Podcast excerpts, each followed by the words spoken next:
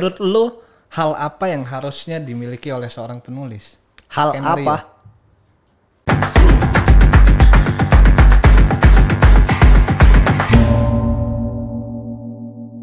Hal apa?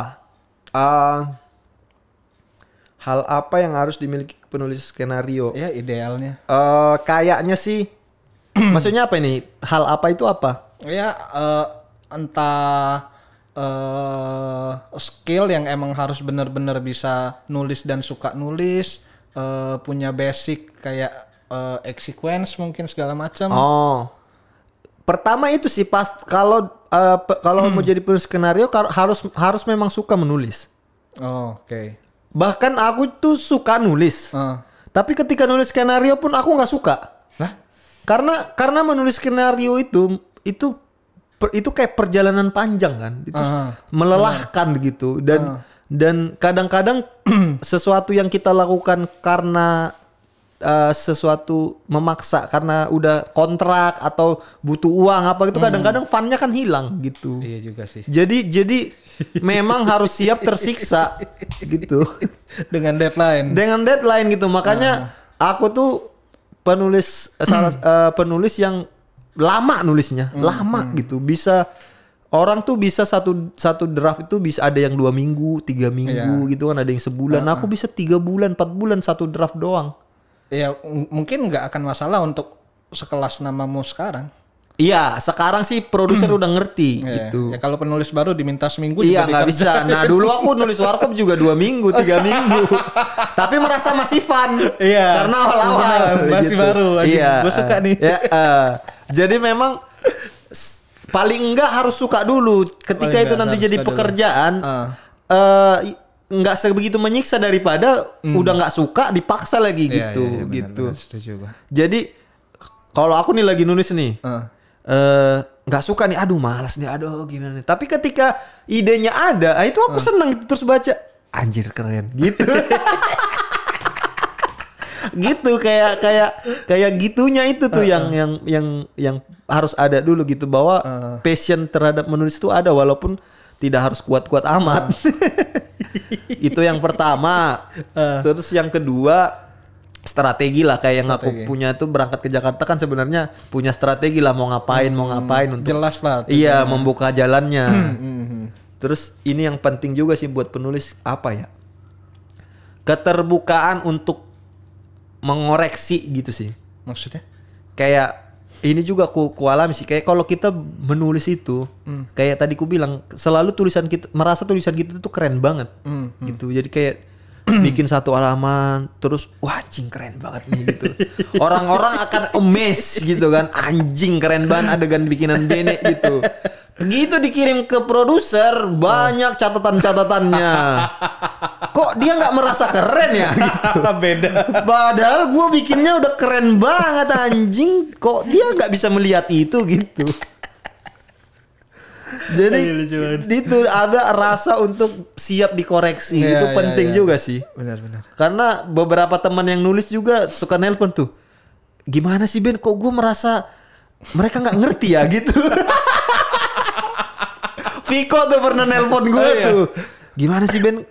Apa sih idealisme kita penting gak sih gitu-gitu? Nah, tapi penting nggak menurut Kok menurut gue oke ya gitu. Nah, ini jadi yang pertanyaan penting nih. Ah. Eh, dan susah dijawab karena kadang-kadang setelah aku mengalaminya ya, kadang-kadang idealismeku itu memang penting, tapi ketika itu terlalu kupegang dan ketika lewat ternyata kulihat memang idealisme idealis, idealismeku ini jelek, ngapain ku pertahankan gitu. Jadi harus pintar juga melihatnya gitu. Ah. Kadang-kadang memang ada bagian-bagian yang ku pertahankan. Hmm. Eh, ku ajak eh, inilah ku ku coba meyakinkan produsernya bahwa ini gini gini. gini. Hmm. Tapi kadang-kadang memang ada juga produsernya ngomong dan benar omongannya gitu. Jadi Oh. tidak bisa 100% nurut tapi jangan juga 100% ngelawan gitu. Hmm. Itulah yang maksudku keterbukaan untuk dikoreksi itu. Oh, Oke oke. Tapi sebenarnya kan lu udah nggak ada hak ketika udah script lock kan? Iya, ketika udah tangan jatuh ke tangan sutradara udah nggak punya hak. Tapi ketika proses penulisan ini kan tarik Hmm. masih bisa ulurnya kan ada ya. banyak gitu. Iya, Misalnya butuh adegan begini. sebagai penulis merasa tidak butuh karena begini-begini, tapi produser gini-gini gini gitu sih. Tergantung nego lah ya sama produser. Iya, dan tergantung ini juga makanya eh, sutradara itu kan eh, cocok-cocokan. Ada yang cocok sama produser yang gini, ada yang begini, ada yang begini gitu. Karena tiap produser itu beda. Gitu. Oke. Gue nggak tahu ini benar atau enggak. Eh gue sering ngalamin beberapa kali di ketika ketika nulis, eh, yaitu mood yang jelek untuk nulis. Benar gak sih kayak lu nulis sesuai mood lu atau dipaksa aja? Eh, aku sih aku sih yang tipe dipaksa. Oh, dipaksa. Dipaksa makanya makanya eh, aku suka produser yang ngasih deadline tapi enggak tapi eng- enggak bukan yang apa ya otoriter gitu paham nggak? Jadi Paham, paham. jadi kayak gimana Ben? Eh, bisa nggak sebulan lagi? Oke Pak, saya kerjain ya gitu. Nanti ketika sebulan lagi dia nanya gimana? Eh, minta seminggu lagi deh Pak, gitu. Jadi jadi dikasih deadline tapi jangan yang galak, yang kaku gitu. Nah itu. Nah ah, dan kayaknya produser-produser udah mulai ngerti aku tuh. Jadi kayak gimana Ben? Oke Pak, seminggu lagi gitu. Oke gitu. Tapi jangan dicoba untuk penulis baru. Langsung dibuang. Betul. Apaan lu ganggu timeline gua lu? Berarti kalau mood lu jelek, emang kalau emang udah deadline ya mesti dipaksa nulis. iya, kalau udah deadline tuh baru memaksa diri dan memang aku tipe yang harus memaksa diri. Kalau enggak tuh bukan yang kayak bangun pagi ada ide bertaburan gitu. Akan kutulis hari ini dan kuselesaikan. Enggak sih. Enggak. Enggak. Aduh anjing. Sampai akhirnya lu menjadi sutradara. Ya, sutradara. Eh, tentunya dengan pengalaman sebagai komedi konsultan dulu. Iya, yang jadi yang bikin aku jadi sutradara itu bukan karena aku nulis ya, tapi karena aku komedi konsultan. Hmm. Karena ada juga beberapa penulis yang jadi sutradara, tapi kalau kasus di aku tuh karena aku komedi konsultan. Karena komedi konsultan. Ah. Apakah idealnya seperti itu? Dari penulis harus komkon dulu baru sutradara. Gini, eh, membuat film itu mengubah dia dari tulisan menjadi adegan itu diproses kreatif, ya kan? Iya. Di kepala, oke adegannya begini begini begini. Tapi sutradara itu proses paling pentingnya bukan di kreatif justru, tapi di manajemen manusia ini. Justru paling susah itu itu. Bagaimana berkomunikasi dengan aktor, bagaimana berkomunikasi dengan produser, bagaimana berkomunikasi dengan kru. Itu tuh ujian syuting itu itu gitu. Di kepala kita adegannya udah keren, tapi ketika kita suruh misalnya sutra eh, DOP atau kameramen begini begini begini begini, kalau dia nggak nurut gimana? Gimana caramu buat dia yakin bahwa yang di kepalamu ini bagus gitu? Nah itu proses itu tuh yang susah menjadi sutradara. Kalau di baca skenario terus adegannya gini-gini, semua orang mungkin punya punya kemampuan untuk itu membayangkan adegannya dan membuat adegannya bagus. Tapi bagaimana mengatur ini, mengomunikasikan, manajemen segala macam lah, memelihara mood semua orang gitu itu yang paling penting. Eh, fi- film pertama yang lu sutradarai? Sutradara pertamaku itu series. Series? Cek toko sebelah. Oh, CTS. CTS series season 1. Oh. Itu pertama kali jadi sutradara. Eh, ya cukup menyenangkan karena yang main banyak komik tentunya kan. Iya, dan sebenarnya di situ eh, aku dan Ari Keriting itu sutradara magang. Karena yang menghandle segalanya itu sebenarnya Ernest Prakasa. Oh. Jadi dia yang menghandle eh, kru, menghandle aktor dan segala macam. Kita tuh hanya datang pas hari kita syuting dan pas prep juga datang tapi belum ngerti banyak gitu. Cuma ngikut-ngikut Iya, aja. pas prep dia bahas reki, aku juga nggak ngerti reki Iya, iya, apa. iya, segala Terus gitu. datang harus tes cam apa, tes cam gunanya apa juga aku nggak tahu gitu-gitu. Jadi datang pokoknya syuting aja. syuting gitu, gitu. Jadi kadang-kadang aku nggak ngerti mintanya juga. Heeh. Terus aku ngomongnya ke Quernes, kok kalau aku pengen gini ngomongnya kayak gimana gitu. Heeh. Gitu. Oh banyak nanya lah di Itu bahkan Koernas bilang waktu itu aneh banget si Bene nih sutradara tapi nggak ngobrol banyak sama DOP-nya gitu karena aku takut salah ngomong. Misalnya aku minta gambar maksudnya cover terus aku bilangnya two shot gitu kan karena ada istilah-istilah yang nggak iya tahu. istilah-istilah tahu tapi takut salah gitu kayak nggak confident gitu. gitu. Jadi di situ belajar Oh oke oke oke gitu. Karena ketika jadi komedi consultant, pas prep juga kan nggak datang. Datang pas reading doang komedi consultant. Iya, ini. iya, iya. Datang pas reading, terus pas syuting gitu. Jadi taunya oke eh, kru udah kayak tahu mau ngapain gitu. Nah ternyata kan itu diobrolin jauh sebelum syuting bahwa dia pengennya begini begini kameranya ini ini ini butuh alat ini dan, Iya, dan itu yang harus disiapkan kan gitu. Oh. Sampai akhirnya di di eh, ya, yang benar-benar lu sutradarain yang maksudnya lu ngikut dari proses awal reiki atau prep-nya segala macam. yang benar yang benar-benar itu menjadi keputusanku ya ghostwriter. Walaupun tetap dalam supervisi Ernest Prakasa ya. Tapi itu sem- hampir semua hal di situ tuh keputusan utamanya tetap di aku gitu. Oh, ya sedikit lebih punya banyak pengalaman dengan iya CTS jadi setelah kan. iya pokoknya ko Ernest melihat oh di CTS oh dia perform lah gitu oh dia ngerti mau bikin gimana nah baru dia bilang mau nggak jadi sutradara film gitu Oh. Nah, terus aku bilang manajemennya dibantu ya kok gitu. Maksudnya mengeksekusi mengeksekusi adegannya Ya, apa yang di kepala aku aku tahu mau bikin kayak gimana. Tapi mendeliver ke orang-orang ini nih yang perlu dibantu gitu. Dan akhirnya masih dibantu sama Ko Ernest di film Masih itu. dibantu gitu. Jadi walaupun dia nggak datang tiap hari, tapi kalau ada problem tuh aku selalu cerita gitu. Misalnya eh, tadi eh, agak agak bersih tegang sama TOP gitu. Terus aku cerita gitu nanti sama dia dicairkan lagi. Terus misalnya syutingnya molor gitu. Harusnya hari ini ambil 6 scene tapi udah malam baru dua scene. Nah, itu nanti kita evaluasi apa yang kurang gitu-gitu. Nah, itu yang sangat penting di syuting sebenarnya. Berarti enggak eh, maksudnya itu kan eh, ya film pertama lah yang Iya. sutradarain kan. Iya. Eh, nggak ada perasaan deg-degan kayak gitu di mana semua kru yang terlibat kan yang pasti udah senior pasti senior semua deg-degan. kan. Aku masih ingat tuh eh seminggu sebelum syuting, aku tuh nggak bisa tidur. deg-degan. Iya, excited. kayak ah, ah, bukan excited kayak apalagi yang harus disiapkan gitu Oh, apa gitu apa panik, gitu panik, eh, panik, gitu kayak nanti ketiduran nanti berusaha tidur jam 12 nanti jam 3 bangun lagi terus mm, mikirin lagi mikirin lagi ketiduran. Nanti jam satu jam tidur bangun lagi gitu. Bener-bener susah tidur panik gitu deg-degan. Bingung gitu kadang-kadang bingung. Kadang kadang-kadang gini nih oke next scene. Astra nanya ini gimana ya blockingannya eh Ben? Gitu. Wah anjing gimana ya? Gitu. Gimana ya gitu. Dan lu harus punya jawaban dong. Jadi eh, nasihat dari Ko Ernest adalah jawab aja meskipun lu tahu lu nggak tahu itu benar karena ketika lu nggak jawab eh, nilai lu di mata orang-orang jadi rendah. Udah. Iya iya iya karena nggak bisa ngambil keputusan. Iya, betul. Jadi pokoknya jawab aja dulu Ben gitu.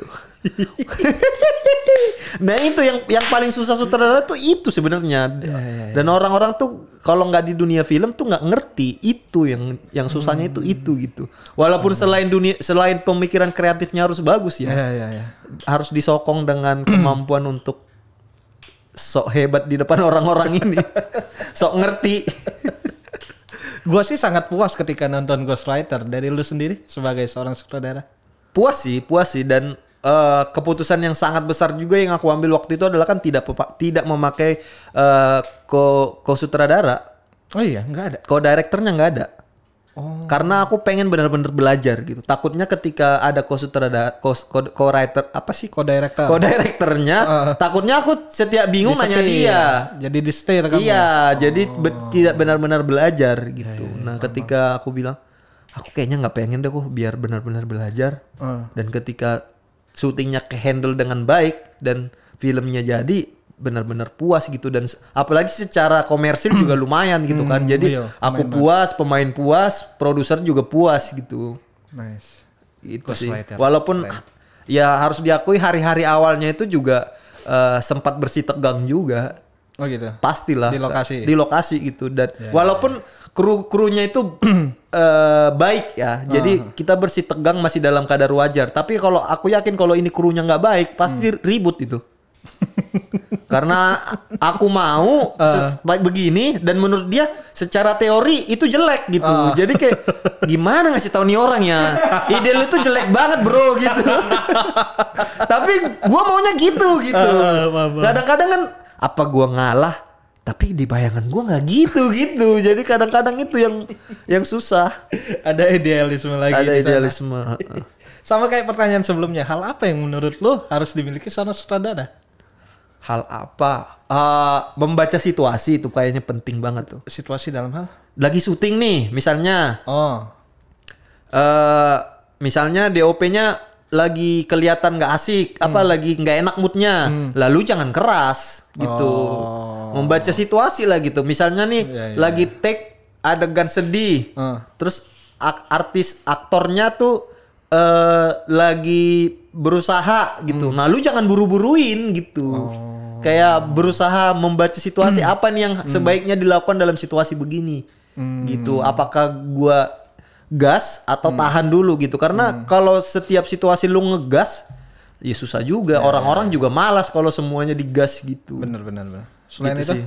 Eh, ya ya ini sih pas eh, pasti referensi soal film dan segala macamnya penting lah banyak ya. Eh, baca baca buku mengerti nggak harus dalam-dalam tapi Hmm. paling nggak tahu lah walaupun aku juga merasa kemampuanku juga belum banyak ya tapi Hmm. kayak kamera eh, make up apa segala macam Mesti paham sound lah apa. sedikit-sedikit. paling nggak tahu gitu teknisnya apanya gitu. Jadi ketika minta tahu bahwa itu susah atau gampang gitu. Kadang-kadang kan kita pengen terus oke dalam dua jam lu siapin ngomong gitu. Tapi nggak tahu bahwa itu butuh dua hari nyiapinnya. Jadi ketika lu minta dua jam hasilnya jelek. Nah ketika hasilnya jelek marah-marah gitu.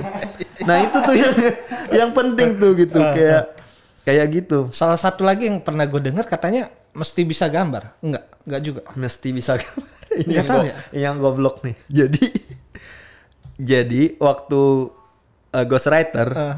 astradanya bilang gimana ini shotnya? Shotnya lu maunya gimana? Gini gini gini gini. Terus coba lu gambar deh biar gua gampang ngertinya. Kalau lu ceritain nggak kebayang gitu. Terus gua coba gambar kan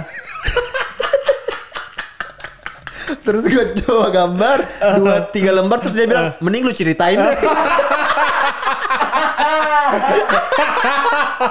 Mending lu ceritain aja deh gitu.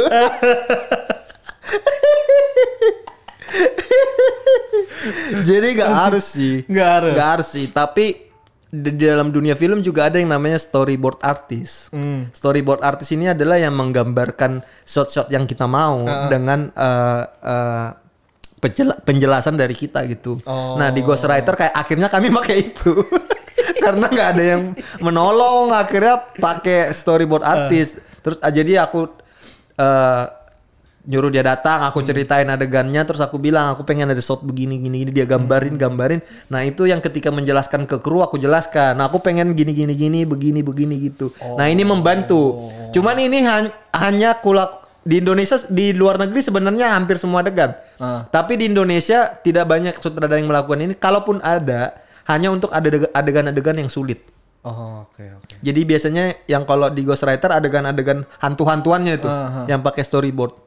Karena itu sulit gitu karena banyak shot, banyak adegan, banyak banyak teknis di situ. Berarti nggak semua adegan harus digambar. Nggak harus gitu. Kalau kayak adegan dua orang ngobrol Ya udah, ya biasa udah aja. biasa aja gitu. Tapi ketika adegan action, horor gitu-gitu tuh Mesti kan digambar detailnya kayak Iya, gimana ha-ha, pengennya. supaya gampang mengomunikasikannya ke kru. Walaupun tidak semua sutradara juga melakukan itu. Ada juga sutradara yang merasa kreativitasnya itu muncul ketika dia di set.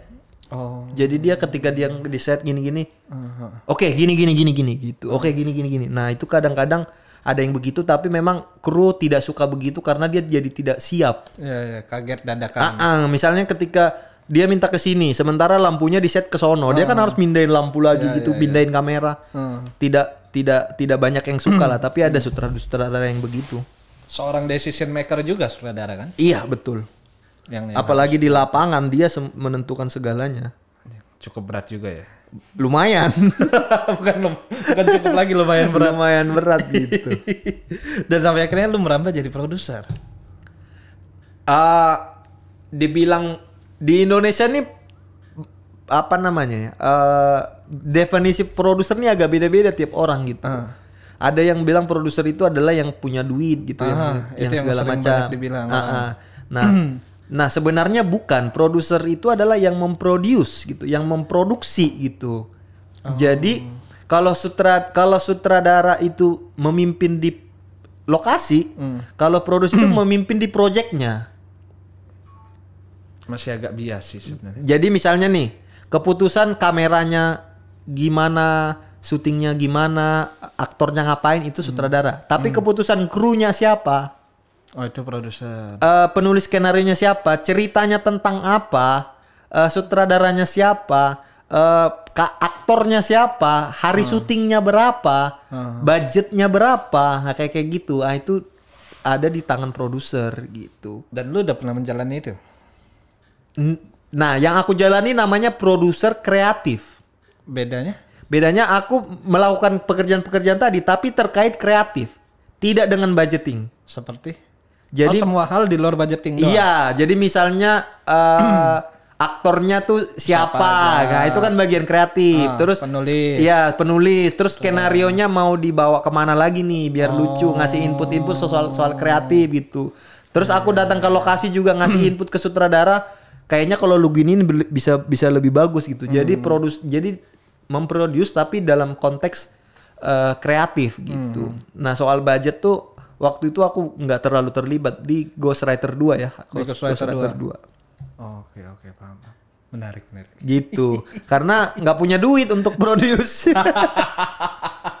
Tapi bisa jadi ditunjuk oleh suatu PH untuk menjadi produser. Bisa. Dan dan sebenarnya yang terjadi di luar negeri juga gitu kayak dan di Indonesia arahnya akan ke sana kayaknya. Arahnya akan ke sana. Jadi ada orang eh, punya duit, eh lu produksi film dong, pakai duit gua gitu. Nah, dia jadi produsernya tapi belum tentu duit dia gitu. Nice. Karena kalau di Indonesia tuh apalagi PH-PH eh, yang India-India gitu memang biasanya produsernya dia karena dia yang punya duit terus dia yang memproduce jadi kesannya produser itu yang punya duit gitu kesannya jadinya. Oh, itu yang terbentuk banyak Iya. kan jadinya. ah, ah. Dengan dengan lu menjadi eh, seorang sutradara yang yang ya bisa dibilang mengepalai banyak divisi lah. Ya kan? Ya. Eh, skill apa yang pengen lu punya di antara divisi-divisi itu? Yang lu belum punya sekarang dan anjing gue pengen nih jadi ini. Yang pasti kamera lah. DOP. DOP lah karena DOP itu jadi gini, kadang-kadang lokasi jelek. Hmm. eh, apalagi ya wardrobe jelek atau apa pun itu nggak terlalu bagus tapi bisa jadi bagus kalau eh, angle-nya bagus gitu loh. Oh. kadang-kadang begitu. Kadang-kadang adegan sepele orang dua orang ngobrol tapi bisa jadi menarik kalau pengambilan gambarnya itu eh, beda gitu. Ada feel yang beda gitu. Jadi kadang-kadang menggambarkan adegan orang ngobrol ketika kameranya movement apa gini-gini kita merasa obrolannya jadi intens obrolan jadi eh, dalam gitu-gitu nah itu yang yang yang membedakan sa- bisa sangat membedakan satu film dengan film lainnya gitu. Fi- Tapi akan ada lu ke arah sana. enggak lah. Enggak lah. Jadi DOP tuh eh, harus mengerti betul kamera dan segala macamnya. Sementara sutradara kan butuh dikit-dikit aja. Jadi butuh dikit-dikit aja udah susah agak-agak agak-agak lim limbung. linglung apalagi butuh yang kayak gitu gitu sampai sekarang aja ini awareness sih udah udah ngerti tapi aku sampai sekarang belum mengerti kayak Detail-detail kamera. Ah, ah, jadi awareness tuh misalnya syuting, dia lihat gambarnya terus dia bilang ganti lensa segini dong. Nah dia udah bisa tuh. Nah, Iya. ya, nah, gue belum bisa tuh kayak ngelihat ganti lensa olahraga dong ini. gak, gak, gak, gak ngerti, gak ngerti lensa berapa berapa tuh belum ngerti. Tapi iya jelasin sesuai yang pengen aja. Ah, ah, jadi kayak padat gitu. bang gitu. lebih padat dong gitu atau bang lebih gini atau bang kayaknya gini-gini deh coba kalau begini gimana caranya ya? Gitu. Biasanya aku lebih menyampaikan eh, konsep yang aku pengen bukan teknis gitu. Karena nggak ngerti. Gitu. Ya tapi belajar lah pelan. belajar pelan-pelan. Awareness kan udah lima film aku kan baru satu. Baru satu dong kalau film. Oh ya Ghostwriter ya. iya Project ke depannya ada apa lagi? ada sih sebuah film eh, lagi persiapan. Lagi persiapan. Eh, eh, ini film udah lama juga disiapkan, Eh, tapi ya kita lihat jadi apa enggak karena udah berkali-kali nggak jadi. nah kalau film ini nih aku yang pengen memang bukan sutra Idealisme bukan lu. iya idealismeku bukan karena eh, permintaan produser gitu. Jadi agak susah memang untuk tembus. Oh, tapi lu udah lu ajuin. Udah dan lagi mau prep gitu. Oh berarti Sete- akan akan jalan dong. akan jalan setelah berproses-proses sudah berapa tahun ya ini? Empat tahun kali, li- tiga tahun apa empat tahun berproses-proses. Itu Gitu. yang akan dijalani Akan dalam waktu dijalani. dekat inilah. Iya, Terakhir Bang Bene. iya. Eh, ada rekomendasi nggak buat teman-teman film yang menurut lu kayak ah kalian semua harus nonton ini film bagus banget nih ya. Yang lu suka Film. kalau nggak apa? Jadi aku belakangan ini lagi suka nonton film-film crime India. Eh, Heeh, maksudnya kan in- India itu terkenal sama film-film yang cinta-cintaan gitu-gitu kan. Crime-nya bagus juga Crime-nya ya bagus-bagus juga gitu dan eh, banyak hal lah yang aku pelajarin dari film-film crime India gitu. Tuh kayak karena kan secara secara budaya dekat kan sama kita. kurang lebih Eh, eh, jadi nontonnya tuh enak gitu. Kalau kadang-kadang kalau nonton film crime-nya Hollywood tuh menurutku terlalu jauh gitu, jelimet atau apalah gitu yang kayak keren sih tapi tidak dekat gitu. Nah, kalau film dia tuh dekat gitu. Salah satu yang eh, aku suka tuh judulnya tuh Nayatu.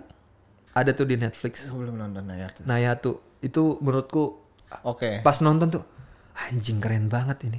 Nah, yang keren, nah biasanya film crime India itu itu tuh menge- yang yang orang suka tuh adalah yang plot twistnya tidak ketebak, Hmm. Tidak segala macam. Nah, kalau aku tidak terlalu amazed sama plot twist. Oh iya? Iya. Maksudnya kalau oh gitu ternyata gitu, tapi kayak enggak Hmm. anjing plot twistnya gitu gitu, anjing nggak ketebak nggak kayak gitu. Kayak buatku ya plot twist ya udah Ya gitu. udah, nggak- twist. Nah, aku tuh lebih suka film-film yang mengusik perasaanku. Nah, salah satunya Nayat. Iya, ya- yang dia itu kayak kayak kau itu jadi merasa itu dunia beneran dan pengen jangan gitu dong, gitu gitu. Jadi kayak jadi kayak hanyut di film itu. Itu premisnya apa Nayat tuh, Bang? Nah, ini nih keren nih menurutku nih. Premisnya aja, jangan Premisnya nih ya. Jadi ada tiga orang polisi, ya kan? Terus di India itu ada sebuah or ormas yang eh, ditakutin masyarakat dan polisi lah. spoiler. Ah, Ya kan, adalah juga ormas begitu di sini kan. Enggak tahu Iya. ya. Enggak tahu. Or- ormas begitu kan. Enggak tahu. Iya. Jadi ada sebuah ormas lah. Ormas lah di, di India. Ada tiga polisi ini lagi punya meng- meng- mengurusin sebuah kasus tentang ormas ini. Oh. Dan di India itu saat itu lagi dekat sama pemilu. Jadi Ya, buat pemerintah ormas ini penting. Untuk mendukung dia. Iya. Nah, karena lagi ada kasus sama polisi itu, terus ormas ini tiga orang polisi ini lagi naik mobil. Oh. Biasa abis dari nikahan temennya polisi naik mobil, terus di tengah jalan mereka nggak sengaja nabrak salah satu ormas, salah satu anggota ormas itu dan meninggal. Padahal kecelakaan dan yang salah sih eh, eh, or- ormas anggota ini, ormas ormas ini dan mereka disangka membunuh. Dan mereka berusaha kabur dari kejaran polisi. Padahal mereka polisi. Jadi dengernya itu kayak anjing gitu. Bukan yang tuh plot twist gitu tapi kayak fuck gitu loh kayak Eh, sorry, anjing. itu film apa series? Film. Jadi sisi kemanusiaannya itu terusik gitu. Wajib nonton. Kayak gitu nonton tuh. Seru tuh itu kayak anjing lah gitu. Ada lagi selain itu. Eh, Berarti tipikal kayak An- Andadun lo nonton? Ah, nonton. Hmm. Tapi itu kan sebenarnya kuat di plot twist. Ya. Iya. Ah. Nah itu aku emes gitu, tapi yang ini tuh jadi lebih emes begitu. Maksudnya kayak Nayato itu jadi lebih emes gitu. Kalau kayak plot twist itu bisa delapan setengah, ini bisa sembilan setengah aku kasih gitu. Ada lagi judulnya No One Kill Jessica. Nah itu juga sama juga tuh. Film India yang crime tapi bukan soal plot twist, tapi mengusik kemanusiaan gitu. Berarti referensi lu banyak kan India sekarang. Enggak juga sih. Enggak juga. Cuman kebelakangan tuh kayak ah nggak nonton bukan Netflix nonton apa ya? Lebih crime India gitu apa kali ya, crime India kali ya. Dan ya belakangan juga aku jarang nonton sih karena dulu tuh aku kalau nonton tuh bioskop bioskop aja gitu. Kalau di Netflix tuh kalau yang benar-benar lagi rame aja. Oh. Bukan yang kayak nonton mulu gitu. Jadi nggak nggak terlalu sering nonton juga. Kecuali kalau mau syuting ny- lagi nyari referensi. Nah, itu biasanya aku tontonin tuh. Hmm. Kayak misalnya aku no- lagi waktu itu nulis ghostwriter dan mau bikin ghostwriter. Nah, itu film horor aku tontonin semua tuh. Apalagi pas Susana. Susana kan aku nggak dulu jarang nonton horor. Penakut aku. Eh, Karena Susana aku tontonin lama-lama nggak takut. Karena kau nonton tapi megang catatan breakdown kan oh hantunya diginiin gini jadi nggak takut kan di breakdown Selain itu, itu kan yang yang yang lo nonton karena nggak tahu bukan Netflix mau nonton apa lagi Iya. gitu kan. Yang benar-benar anjing ini film favorit gua nih. Lu harus nonton ini nih. film favorit Em, ini alasannya sentimental juga sih bukan karena filmnya gimana gimana film favorit itu Laskar Pelangi Laskar Pelangi. Heeh. karena aku dulu di tebing tinggi nggak ada bioskop di tebing tinggi kalau mau nonton tuh ke Medan, Medan, dan jauh. aku uh-uh, ja- nggak jauh juga sih tapi berbiaya. Jadi problemnya bukan jarak ekonomi gitu. jadi kalau mau nonton tuh ya harus punya duit lah gitu. Sap- sampai aku sampai SMA kelas 2 belum nonton bioskop sekalipun gitu. Nah waktu itu rame lah novel Laskar Pelangi kan. Sampai ke tebing tinggi juga tuh. Entah kenapa bisa sampai ke tebing tinggi ramenya. Aku bacalah itu novel. Dan aku suka kali novel itu. Jadi ketika filmnya tayang dan itu di di sekolahku juga rame novel itu. Jadi banyak pecinta Laskar Pelangi. Jadi ketika film itu tayang kami satu sekolah tuh berjanji untuk nonton gitu. Jadi itu film pertama yang ku tonton di bioskop. Memorable buat Uh, dan suka gitu dan kayak dari novelnya ketika film puas aku puas aku sih puas walaupun ada beberapa temanku nggak puas ya tapi aku sih puas jadi kayak sentimental gitu ininya uh, alasannya Oke, kalau gitu. Se- Sebenarnya itu udah terakhir. Ini pertanyaan terakhir. Tapi gua ada satu pertanyaan yang ketinggalan yang yang tiba-tiba muncul di kepala gua. Eh, eh, mungkin ini di luar di luar soal ini ya. Eh, One Cut of the Dead lu nonton? nonton lah Lu bisa breakdown secara penulisan? bisa lah Oh iya. bisa lah per adegan apa gitu maksudnya kenapa ini lucu tuh bisa. Tapi gue tahu itu eh, eh, untuk buat lucunya ya, ya ketebak eh, bukan ketebak maksudnya udah kebaca lah arahnya ke mana. Tapi lebih ke untuk detail penulisannya gitu. oh pas pas nonton? Eh setelah nonton? Setelah nonton sih setelah nonton sih kan jadi pas nonton kan kita nggak punya bayangan kan tapi pas udah selesai nonton kan udah bisa diurai. Hmm, iya jadi jadi yang yang membuat itu lucu banget adalah konsep konsep cluelessnya penonton kan gitu. Iya, iya, iya. jadi ketika jadi orang tuh dikasih sebuah konsep yang tidak dia mengerti. Jadi ketika konsep itu dijelaskan jadi lucu gitu. Itu sih ko- konsep filmnya itu itu nah yang yang yang gua tahu kan ya eh, ba- basic penulisan dari kelas Squareness kan adalah X sequence 8 babak Iya. Oh, maksudnya secara teori ke sana. secara teori ke sana Enggak. Jadi dia menulis skenario itu dengan pemahaman komedi, bukan pemahaman skrip. oh Makanya ketika orang yang terbiasa menonton film dengan eh, X sequen- X sequence dan segala macam dengan teori-teori film dan dia tahu kan banyak yang walk out. Salah satu yang walk out dari film itu adalah Raditya Dika. Oh iya? Iya, dia nonton dia walk out karena dia merasa ini film apa? Nggak ada storynya gitu. Karena storynya dibikin untuk komedi bukan untuk film gitu. iya iya iya paham paham. Gitu. Makanya kalau kalau aku nggak tahu itu film akan jadi sebuah adegan yang lucu karena orang udah kasih tahu di Twitter aku juga mungkin cabut. Karena kan 30 menit kau nggak dikasih apa-apa. Gue sempet hampir keluar itu Iya. itu, karena ngerasa kayak ditipu. Iya ditipu iya iya iya. Gitu. Karena jadi itu film dibikin untuk komedi gitu bukan untuk film gitu. Kayaknya di luar dari teori penulisan berarti ya? Iya bener. Kayak sketsa tapi panjang. Tapi lucu banget. Lucu banget itu film. Oke kalau gitu thank you Bang Bene waktunya. Oke. Sampai jumpa di episode berikutnya teman-teman. Podcast sebelum tayang. Dadah.